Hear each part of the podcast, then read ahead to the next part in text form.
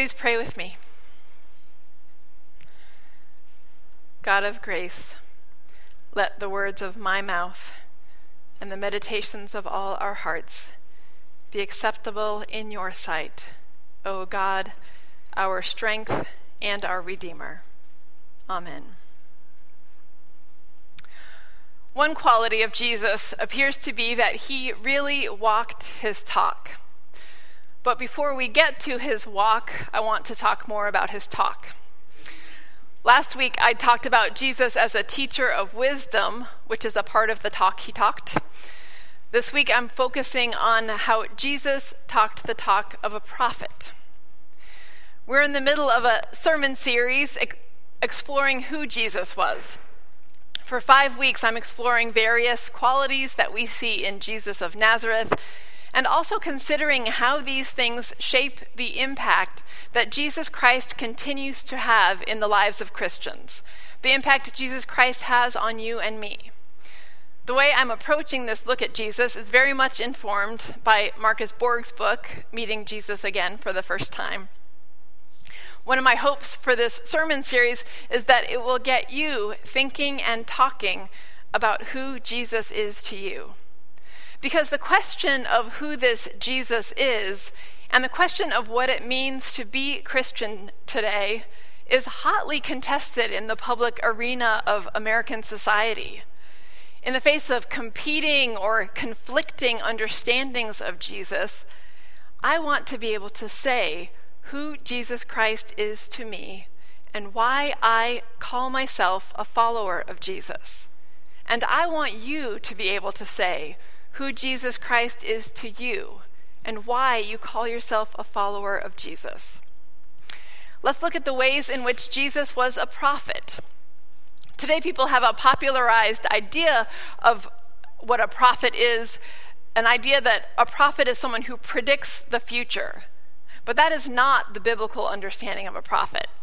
That is not the understanding of a prophet that weaves through the Hebrew scriptures or that would have been part of how Jesus and the Jewish community of his day understood prophets.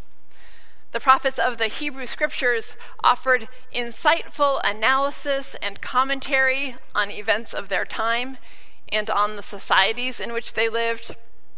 A prophet in the Hebrew scriptures functioned more along the lines of how Jon Stewart of The Daily Show comments on the events and social dynamics of our world, only a lot less funny.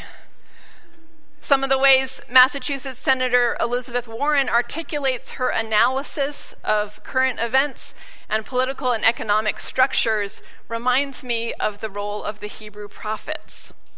The role of a prophet was to speak out about what was going on in the world, to analyze events and social structures. And the biblical role of a prophet was to offer this analysis with a particular bias the bias of showing how human institutions and actions have strayed from God's purposes for us. And in this way, Jesus too was a prophet, in line with the tradition of prophets in his own religious heritage. Jesus was a prophet and more. As a prophet, Jesus spoke out to describe what he observed in the society he lived in. Then, beyond speaking out with a prophet's analysis and critique, Jesus also offered some guidance to those who listened to him. In light of what he, was, he saw that was amiss in the world, he taught people how to act and live in ways that are faithful to God's purposes, ways that respond to the flaws in the social order. And even then, beyond speaking out as a prophet and beyond teaching his followers how to live, he himself walked his talk.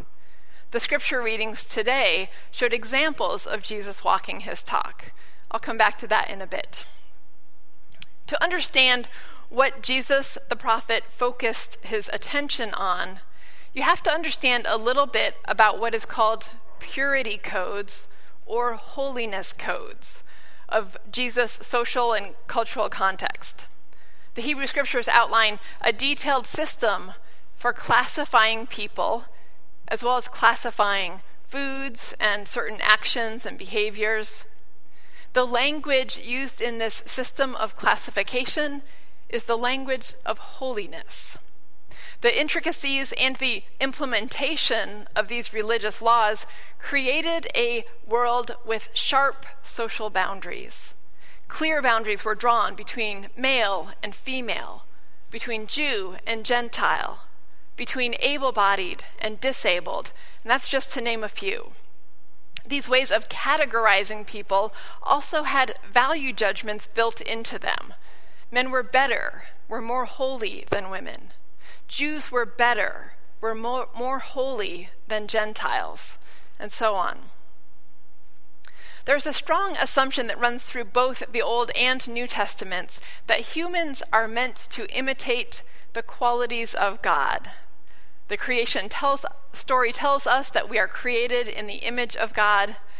And the dominant first century, Jesus' day, the dominant first century Jewish image of God was that God was holy. And so people ought to be holy. The book of Leviticus instructs the Israelites be holy as God is holy. When Jesus came along, he taught his followers something else. In Luke's gospel, Jesus says, Be compassionate as God is compassionate. So in Jesus' time, we find two competing models for the faithful life one where holiness is the goal of the faithful life, and another where compassion is the goal of the faithful life and Jesus advocated for compassion over holiness. One important thing to understand about these visions of holiness and compassion is that neither one was primarily about an individual person's behavior. The value of holiness was reinforced by a complex system of religious and cultural behaviors that impacted people's social standing. The rules of the Holiness Code determined what opportunities were or were not available to a particular person or family or category of people. We're talking about social structures here, not about individual behavior. In this context, compassion then is not about being nice. It's not even about really how one person treats another. It's about social structures. It's about how a community operates. Compassion is a vision of life in community. The parable of the Good Samaritan illustrates this particularly well. The lesson of the parable isn't only that a person should be willing to help a person in need. The lesson of the parable is that the emphasis on holiness can actually be a barrier to compassion. It was the holiness codes that kept the priest and the Levite from offering help to the man who had been beaten and robbed. They would have tainted their religious purity and their social status by having contact with the injured man, especially if he was a Gentile. The importance of holiness made them turn away from a person in need, but an emphasis on compassion moved the Samaritan to offer help. And Jesus called all his followers to operate from a place of compassion. Challenging the holiness codes of his day and the rules that went along with them doesn't mean that Jesus had lower standards or expectations for his followers. Jesus often raised the bar for his followers, saying things like, You have heard that it was said, You shall not murder, and whoever murders shall be liable to judgment. But I say to you that if you are angry, with a brother or sister, you will be liable to judgment. Or, you have heard that it was said, an eye for an eye and a tooth for a tooth. But I say to you, do not resist an evildoer. But if anyone strikes you on the right cheek, turn the other also. By challenging and at times even violating the holiness codes, Jesus didn't lower his expectations for his followers, but even while holding up a high standard, Jesus offered a different response when people fell short.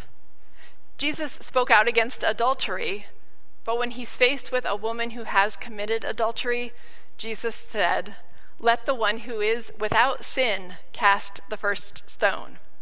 And when that challenge provokes all her accusers to leave, Jesus says, Has no one condemned you? Neither do I condemn you. Jesus responded with compassion and asks us to do the same.